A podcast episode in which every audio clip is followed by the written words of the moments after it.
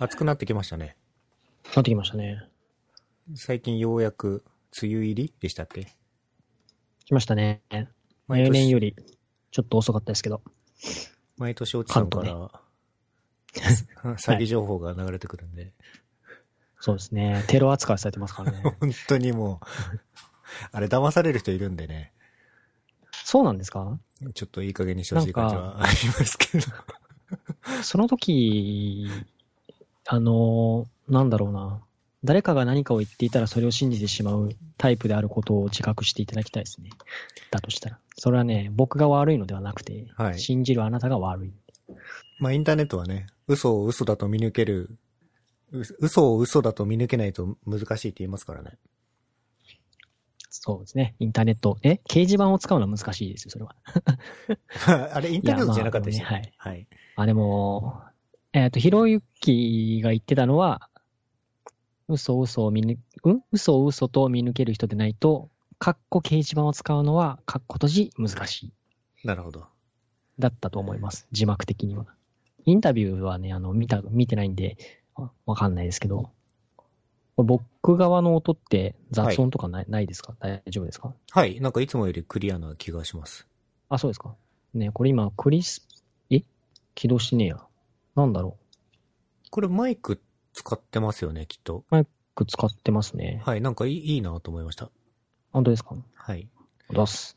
多分クリスプ今から入れて加工するよりも、まあそのままでも十分な気がしますね。なるほど。ちょっとですね、あの、家族が絶賛お騒ぎ中でして、ちょっと音がどんくらい入っちゃうか不安がありますね。ちょっと程度によっては途中で変えましょうか。そうですね。これってスカイプって、なんかまた UI というか、いろいろ変わったんだな。えー、自分のデバイス、何で入力してるかとかって、どこで変えるんだろう。全くわからん。音声、ビデオ？ああ、デバイス、これか。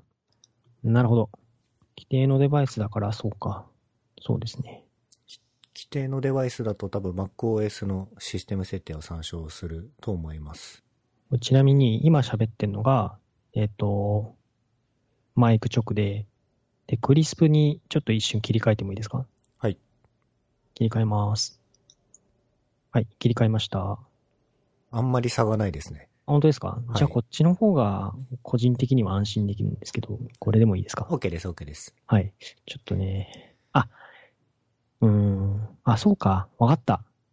スカイプ自体にノイキャンが入ってんですね、リラクションが。あー、そう。それで多分さっきはクリスプなしでもいけてたんだと思います。なるほど。そういうことだったんだ。これ前なかったですよね。進化してるな。すごいな。前回収録した時に、はいはい。確かファンの音が結構入ってた。ファンの音だか、その外の音だかちょっと忘れましたけど、多分ね、ファンですね。だいぶいいですよ、だいぶいい。そうか。それがないなら大丈夫だったのかな。えっ、と、じゃあなんか、クリスプはやめましょう。規定のデバイスに戻して。うん。今戻しました。はーい。うん、はい全然変わんないですね。はい。じゃあ、うん。スカイプのノイズリダクションに任せましょはい。う。お待たせしました。すいません。いいえ。まためちゃめちゃにアジェンダを積んでしまった気がする。本当だ、なんか長くなってる。えー、Mac は買い直したりしてないんですよね。いや、買い直しましたよ。M1Mac。あ、M1 Mac にしたのか。そうそうそう。前回の時は多分まだ MacBook Pro で、M1 じゃない Mac でしたね。その時は。はい M1 ここから Mac、うんはちゃめちゃに良くないですか、いやー、性能は申し分ないですね。MacBook Air なんですけど、僕、13インチの。はい。あの、MacBook Pro の16インチより動作早いですね。そうなんですよねテ。スト実行とか。M1 がゲームチェンジャーすぎて、あ、こんなに違うならもう買うわって感じですね。そうですね。うん、なんですけど、なんか僕のああの、え、あん、ん ?M1Mac はなんか微妙に不安定で、強制再起動しちゃったりするんですよね。どういうわけか。なんか特別なソフトを、と特別な操作、過度に高負荷がかけてるような操作はしてないんですけど、してないと思うんですけどね。えっ、と、買った当初は何回かあったんですけど、と OS のアップデートとか、をはいはい。繰り返して、今最新版でやってますけど、その後はもう大丈夫ですね。あ、本当ですか？はい ?11.4 ですか？あ、10 Mac mini の、うんえー失礼しました。えっ、と、バージョン11.4 Big Sur ですね。ああ、そうなんだ。僕は、僕が買って手元に来たときは、すでに最初のアップデートが、あの、 Big Sur のアップデートが来て11.1からだったんですよね。確か、記憶の中では。で、11.1が一番安定してて、動作的には。はい。あのこうアップデートを繰り返すたびに11.2、11.3、11.4って上がっていくたびに不安定感が増していくっていう気がしますね。ああ、それは辛いですね。ちょっと頻度にもよりますけど。うーん。なんででしょうね。まあ多分、環境依存なんだと、環境依存というか、そのね、僕の構成、なんだろうな、ソフトウェア的な構成の問題とかもあると思うんですけど、うーん、何が原因なのかなと思って。ちなみに Docker とかは使ってます？カーは使ってないです。ああ。まあ、その、OS 上で動くソフトウェアが不安定だとそういうこともあるのかなと思ったんですけど、もううんそういう問題でもないんですかね？だと思うんですよね。全部 M1Mac ね、あの、で対応しているソフトウェアを使ってるので、と思うんですけどね。なんで？なんだろうな。うん。ノードのバージョンってあれですか ?M1 対応の、なんだっけ ?14 点いくつ？あとか使ってますか？それは、違うかも。ああ、どっちだろう？ちょっと、いくつからでしたっけね ?Node.js って M1Mac というか、その ARMS、ARM? ARM アーキテクチャに対応したのって。あ ARM64。ARM64。あーバージョン15だ。Node.js バージョン15以上だと、あが、えっ、と、ARM64 なるほど、なで動くる。ほど。なるほど。でもな、別に常時走ってるわけじゃないんだよな。確かに、ね。Node.js も。うん。仕事してないときは起動してないしな。いやー、謎ですね。なんかでも突き止めたいですけどね。なんとかして。そうですね。うん次なるチップが出た時も発生するようだと、ちょっとだけ躊躇したいしょししちゃいそうですね。そうですね。かといって、う不安定だから、インテル64ベースの方に戻ろうかって、インテル64でしたっけ ?X、X8、あれ？はい。86。この間勉、はい。86か。そっちに戻るかと言われたら、まあ戻んないと思うんでう、ん。うん、再起動するな、不安定だなとかって思いながら結局使うんですよね。うん、言うて処理は早いんで、そうですね。スペックにはね、本当に何の不満もないんですよね。なそれだけに惜しい。チップ作れば作るほど安定はしていくと思うので、まあソフトウェアもハードウェアも。そうですね。次のチップが出るまでに、えっ、と、ソフトウェア側もどんどんアップデートしていくと思うんで、そうすると安定していくのでしょう。期待上げですね。えーっと、M1Mac と、こっち相変わらず仕事のこと書いてますけど、あれなんですか？最近は泥酔ってやってましたっけ？この間配信しましたね、久々に。年、えっと、2010、ん ?10? 2021年は年明けに1回やって、で、それ以来だったんですよね。うん。まあ、というのもやっぱ2月3月って相方のマスピが、まあ、転職をしたり、あれこれだったりっていうてんやわんやがあったんで、あんまりこう、しっかりとした余裕のある泥酔ができないっていうことで、今月見送り、今月見送りっていうのを繰り返したんですけど、うん。まあそろそろやりたいよねってなって、この間やりました。この間のやつは誰と収録したんですか？この間はね、ゆうへいくんですね。俺たちのあー俺たちゆうへい。はい。とあとね、腹筋ローラーの力を信じろう、信じローラーくんですね。はいはいはいはい。はい楽しそうな4人で。そう。あの、ゲストをね、ふあの、複数呼んで、二人呼んで、まあ、好き勝手に喋ってもらっても、僕らは、ホスト二人は楽をしようって三段だったんですけど、まあ、結局、いろいろ喋ってしまうっていう、はい。いつも通りの展開になりました。もう楽にする気がなさそうなんでね。いや、いやいやいや、もうどんどん本当は楽になっていきたいね。本当ですか？このアジェンンダの量を見てると、俺はもっと喋るぜって感じが出てますけどね。アジェン、まあね。いやーでもこ、この話ってゲストいる時にする話じゃないですよね。こここ僕の話だから、うんうん。まあゲスト呼ばなくてもね、その、相方とできそうな話ではありますね。だし、なんかなんだったら一人でやってればいいっていうのもあると思いますけど。前話したのは、特定のクライアントの社内ツールを作ってるみたいなくだりが前回やった気がしてるんですけど、はい引き引き続きそれって感じですか？そうですね。あの、ありがたいことにずっとお付き合いいただいて、今もそこでやっております。業務の内容っていうか、その、越智さんが担当してる内容としては、どこからどこまでなんですか？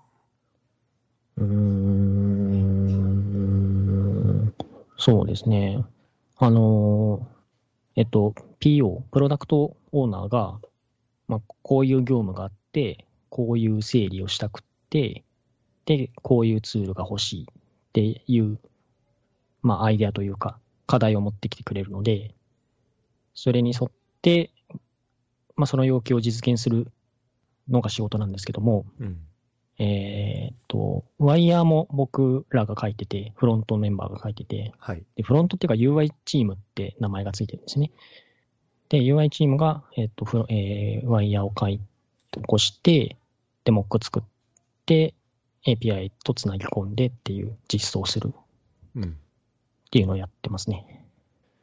UI チームの中に、フロントエンドディベロッパーとデザイナーみたいな人たちが混在してるイメージですかね。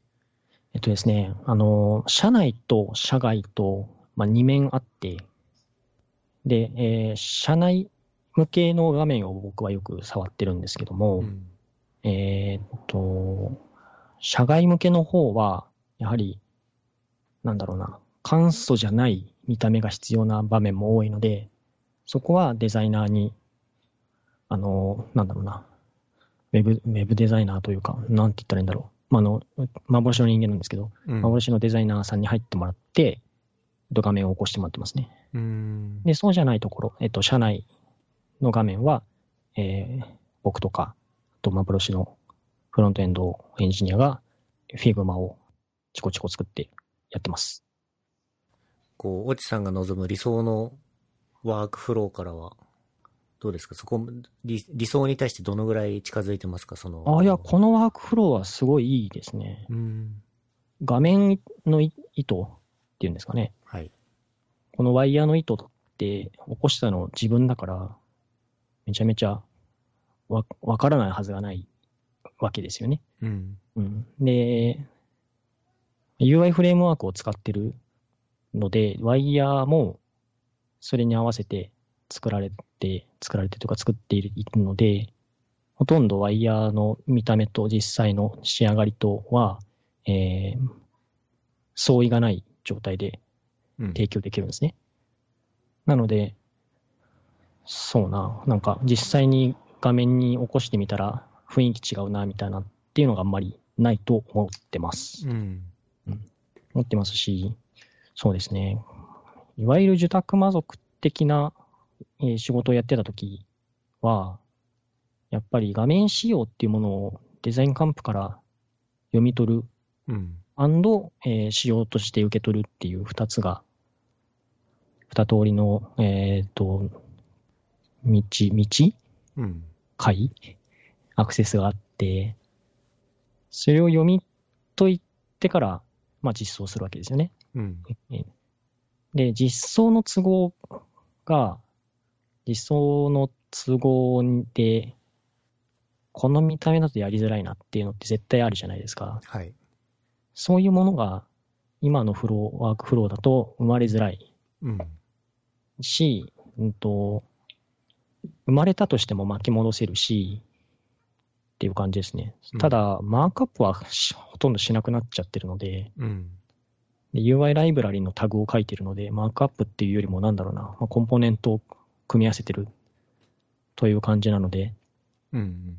うん、まあ、マークアップをしたいはしたいけど、それができるワークフローだとなかなか、そうですね、プロダクトとか、プロダクトに対して決済権が薄いので、うん。まあ最後イエスマンになってしまうシーンもあったりとかするんですけども、今のワークフローだと、もうはっきりと、そういう機能は提供しないってズバッと言えたりするので、はい。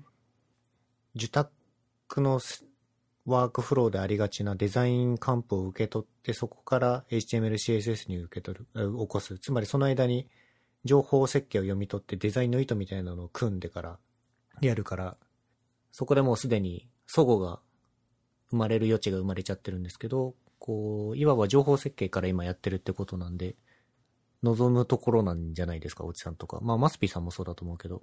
そうですね。あの、ナイス翻訳ありがとうございます。はい完全にその通りですね。うん。そうなんですよね。えっ、と、一つおおお断りというか、エクスキューズをしておくと、デザインカンプを受け取る、受け取ってから実装を起こすような現場でも、デザイナーさんとか、ディレクターさんとかと、あまたは、あとはクライアントさんですね。うん距離が近ければ、会話できれば、同じことはできます。まさに。うん。お同時にいろいろ進行していって、そうですね、調整を都度してくれる、して、してくれるというか、していい現場であれば、その、この見た目でもう決済取っちゃったんでとかってうん。言われても、いや、でもやっぱりこれは実装できないんでっていうふうに言えるし、そうですね。うん。言った結果、戻してくれるかどうかはまた別ですけどね。だからおちさんもそうですけど、本質的には、フフロントエンドディベロッパーっていうよりは、巷でいうところのデザインをしてるので、デザイナーって名乗った方が、しっくりきそうですけど。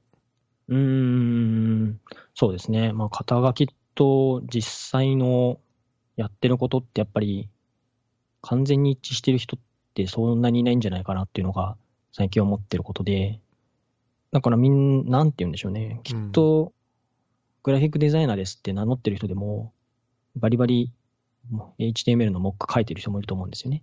で、バックエンドですってや言ってても、フロントのことやってる人もいるし、と思ってて、まあ、も肩書きはどちらかというと、仕事を取るときのマーケ要素ですよね。そうですね。うん。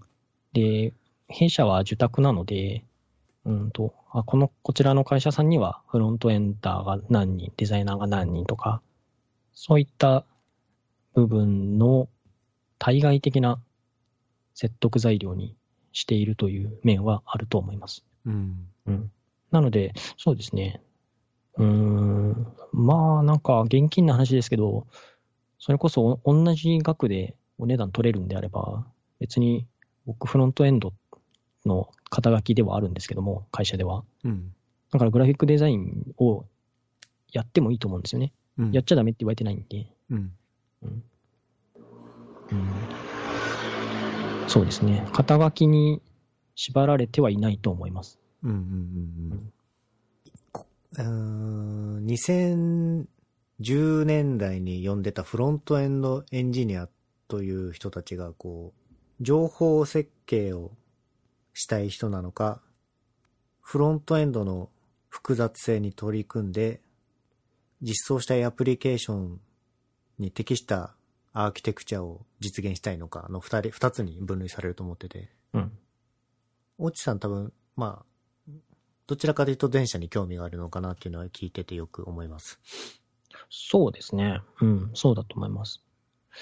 なんかでもその興味があると、あとやりたいことって、ちょっとずれるじゃないですか。はいぴっ。たり同じにはならなくて。あとは、なんて言うんでしょうかね。うーん。やっぱり、限られた時間の中で、自分が何で仕事したいかっていう最終ラインや、最終ラインだと思うんですけど、そこが。うん。例えば、すうーん、好きだし、どんどん学んでるけど、これで仕事を取ろうとは思わないっていう分野ってあると思うんですよね。まあ、うんそれが趣味っていうエリアなのかなと思うんですけど、うん。で、実は自分がやってる仕事よりも趣味の方の知識量が深いパターンの人もいると思うんですよ。はい。だけど仕事はそうじゃないですよね。ああ、前のモンドさんみたいな感じかな。ああ、そうそうそうそう。だから、なんて言うんでしょうね。何が言いたかったんだろう、俺今。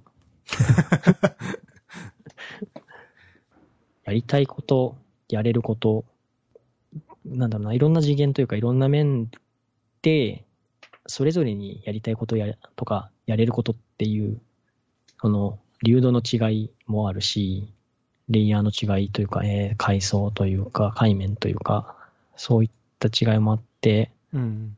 あ、ここちょっとカットしてください。ここね、マジで何言ってるか自分でわかんないや。はい。うん。そう。なんか、簡単に語れないですよね。うん。うん。もっと、もっと、もっともっとこう素直に、これがやりたくて、これをやってますって言えるくらい簡単なモチベーションでありたかったな。うん なんというか。そうか。ちょっとうんせっかく今、盛り上がってましたけどね。すいません。いい話をしたけど、じゃあここまでのもう全部カットですか？これ。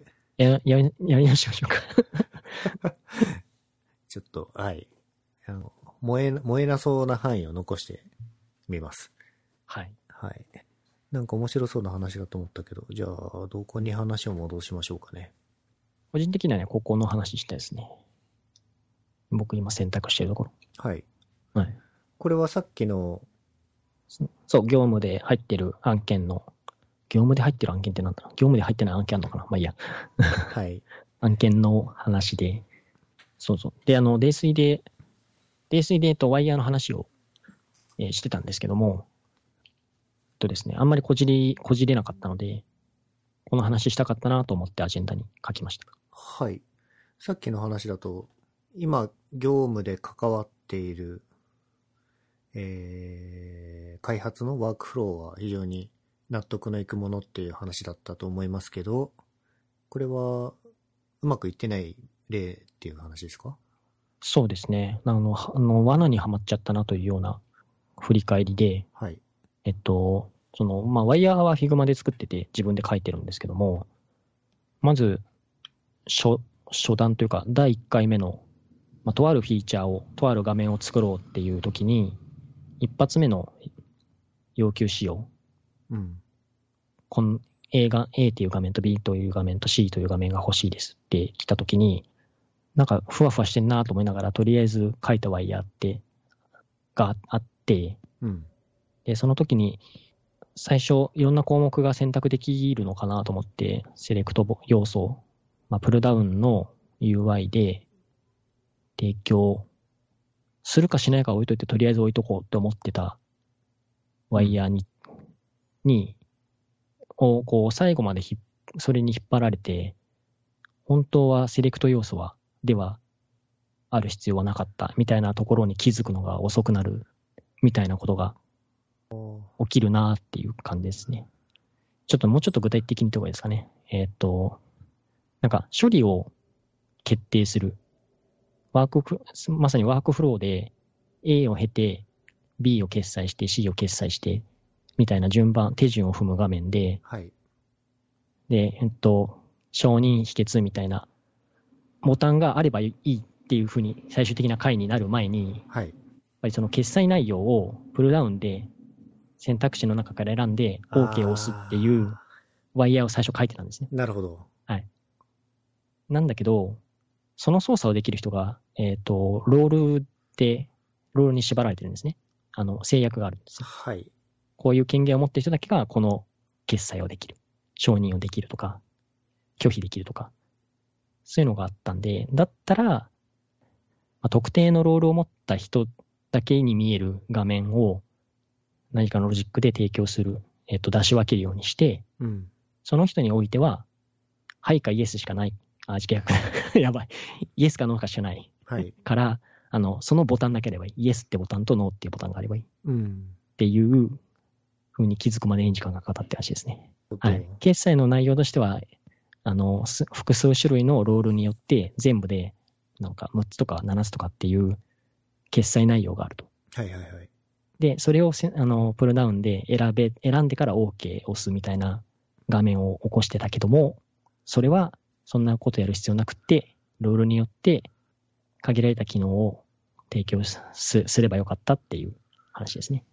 権限によってその選択肢は自動的に絞られて、そう選択肢を絞るっていうよりも、その、そのセレクト要素自体が必要なくて、はい。だから選択肢が一つってことですよね。そうです、そうです。一つで次に進むんじゃなくて、そもそもイエス、ノーだけで済んだ話を、そうそう。すごくリリリッチでファットにしちゃったって感じですね。それどうやったら途中気づけたんですかね？いや、もう神の一声ですね。これイエスノーでいいんじゃないっていう。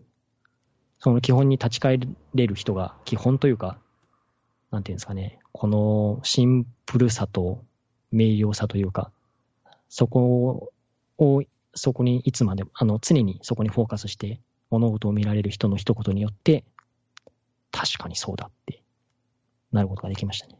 うーん。だから僕がなったわけではないんですよね。あ、違うんだ。そうそうそう。なるほど。気づ気づかせてくれたというか。はい。で、これ大事だなって思いました。はいまさにデデザインって感じですね、これは。そうですね。その、ワイヤーを、特にあの、自分がゼロから組んだ、ゼロからというか1から組んだワイヤーではよく起こりがちで、やっぱり要求仕様がどういう機能に落とし込まれるのが妥当かっていうのを常に立ち止まって振り返る習慣がないとなかなかそういうこ発言って出てこないじゃないですか。うん。で、しかも自分としてはいっぱい考えて、一から起こした画面についてガチャガチャ触ってて、すごくやってる感があるんですよね。はい。やってる感はあるんですけど、この時点ではワイヤーでしかなくて、何にも機能がないから、実際の。なんていうか、やっぱり考えた時間に満足してしまってるっていう部分はあるなって反省しました。うーん。まさにこう、デザインの核あるべき姿の話でしたね、これは。うん、うん、そうですね。最近一番のアハ体験ですね、これは。うんなんか、フロントエンドというか、プログラミングしてると、複雑に作ってパッと解決するのが、まあ気持ちいいじゃないですか。パワープレイしてるし。うん。なんだけど、やっぱり、そうじゃなくって、いかに簡単に処理して実現するかっていう方が、トータルのコストって低いと思ってて、はい。間違いないですね。うん。複雑に解決する必要はないですからね。いかに簡単に解を導くか。うん。だから、一つの画面でいろいろできてしまうと、その画面が持ってる機能とかロジックがどんどん複雑になっていって、で、密結合になるじゃないですか。ストアなりなりが。で、そうなってしまうと、メンテナンスコストも高いし、ちょっと機能回収するってだけで、かなりの時間を食ってしまうので、そうですね、機能は小さく作って、組み合わせて、解決するっていうのが、スマートだなと思いますね。これをなんかシンプルって言葉にまとめちゃうと違う気もするんで、うん。なんかいい言い方ないかなと思いますね。うん、やっぱり多機能であることが先進的ではないっていう見方もありますよね。あそうですね。の、この間、ワクチンの保管庫の温度い、温度異常はい。をウェブカムで監視してアラート出すっていう仕組みを作ったっていうのに結構突っ込みが入ってるのを観測したんですよ。うん。アナログじゃねえかみたいな。はいはいはい。うん。でもあれニュース読むと温度変化を監視してアラート出す部分は自動化されてるっぽくて、うん。だから画像認識とかでやってるんですよね、きっと。へえ。解き始めてたらってこと？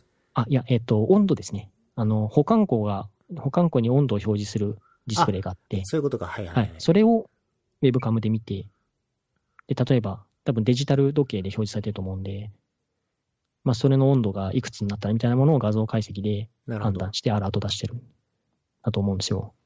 で、これって確かに、いや、いやいやいやって思う、一瞬思ったんですけども、そうじゃなくて保管庫にアラート機能そのものを搭載したら、スマートじゃんって一瞬思ったんですよね、僕も。うん。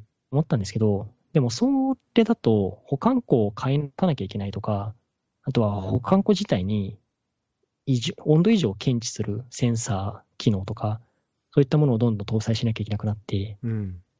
密結合ですよね、それって。確かに。で、そこまでの機能がある冷蔵庫を、でいくらなんだろうなって、ちょっと思いを馳せて、うん。それだったら Webcam とシステム導入の方がやっぱトータル安いんじゃないかなって思って、うん。うん。なるほど。うん。なので、なんだろうな。超イケてる最新技術で、ワンストップでぎ、なんか、課題を解決するのが、IT 先進ではないなって思い、思いました。アラートを冷蔵庫に、冷凍庫にくっつけるでもなく、サーモグラフィーを導入するでもなく、ウェブカムで温度計の画像ディフをやってしまった方がよかろうと。そうですね。その、冷蔵庫自体の温度表示機能は、製品テストを通して信頼されている機能のはずなので、まあ、そこを信じて、アラートを出す機能っていうのは別に持つ。うん。これ、えっ、と、冷蔵庫はもう冷蔵する専門になっていただいて、監視は監視、アラートはアラートっていうふうに分離していくと、やっぱ機能としても安定すると思うんですよね。確かに。うん。そんなことを思いました、最近は。なんか、物事を簡単に解決してる例は、なんかインスタグラムとかでよく流れてるイメージだけど。これ一言で言うと、一方ロシアは鉛筆を使ああ、う。それだ、それだ。うん、う宇宙でも書けるボールペンの話でしたっけ？水中、ん？宇宙かな？うん。あ、水中か。水中かな？どっちだったかな？水中か宇宙か忘れちゃいましたけど、無重力空間だと黒鉛が定着しないとかで、はい。でも定着すると思いますけどね、摩擦でついてるから。うん。あの話も本当かどうかわかんないですけど。アメリカが開発して、あ一方ロシアは鉛筆を使ったか。だから、機能をシンプルにしておくと、いろんなところに転用できるようになるんですよね。うん。うん。まあコードで言うと、まあ、そこから extend して、専用の、当該画面で使う専用の機能を追加するでもいいし、うん。それそのものをしかいらないんだったら、そのそのまんま使えばいいし、ユーティリティが様々なところで使える。例えば、 Lodash の小さいモジュールはどこでも使えるみたいな話かなとは思いました。うんうんうん。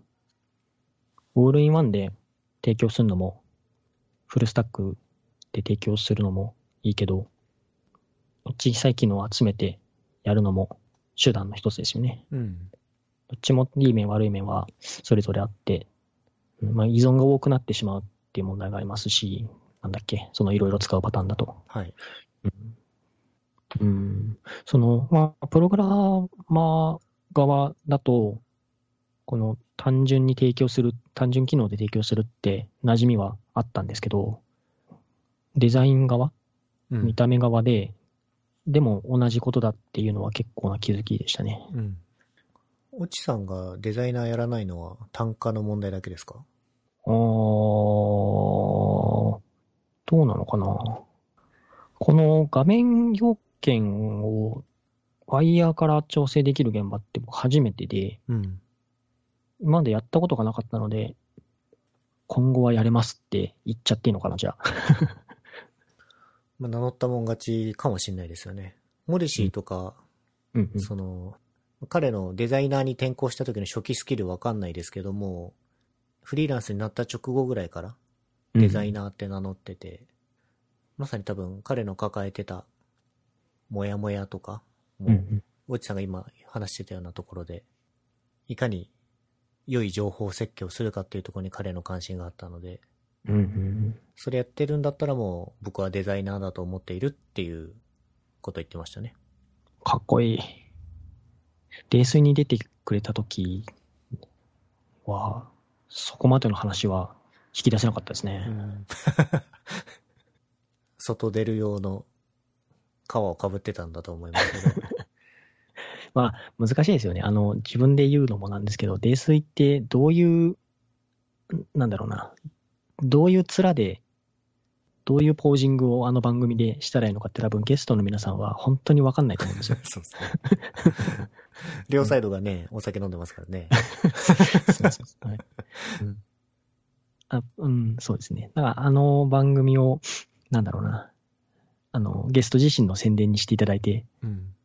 いいにはいいけど、言うて両サイドがね、バチバチに酔っ払ってるんで、非常にアピールしづらいだろうな、というところは、恐縮ではありますが、そういう番組です。前回のメンバーとかを聞く限りは盛り上がったんじゃないですか？その二人でもやっぱ、おちさん P さんに遠慮しちゃうもんですか？遠慮してたのかな？遠慮はしてないと思いますけどね。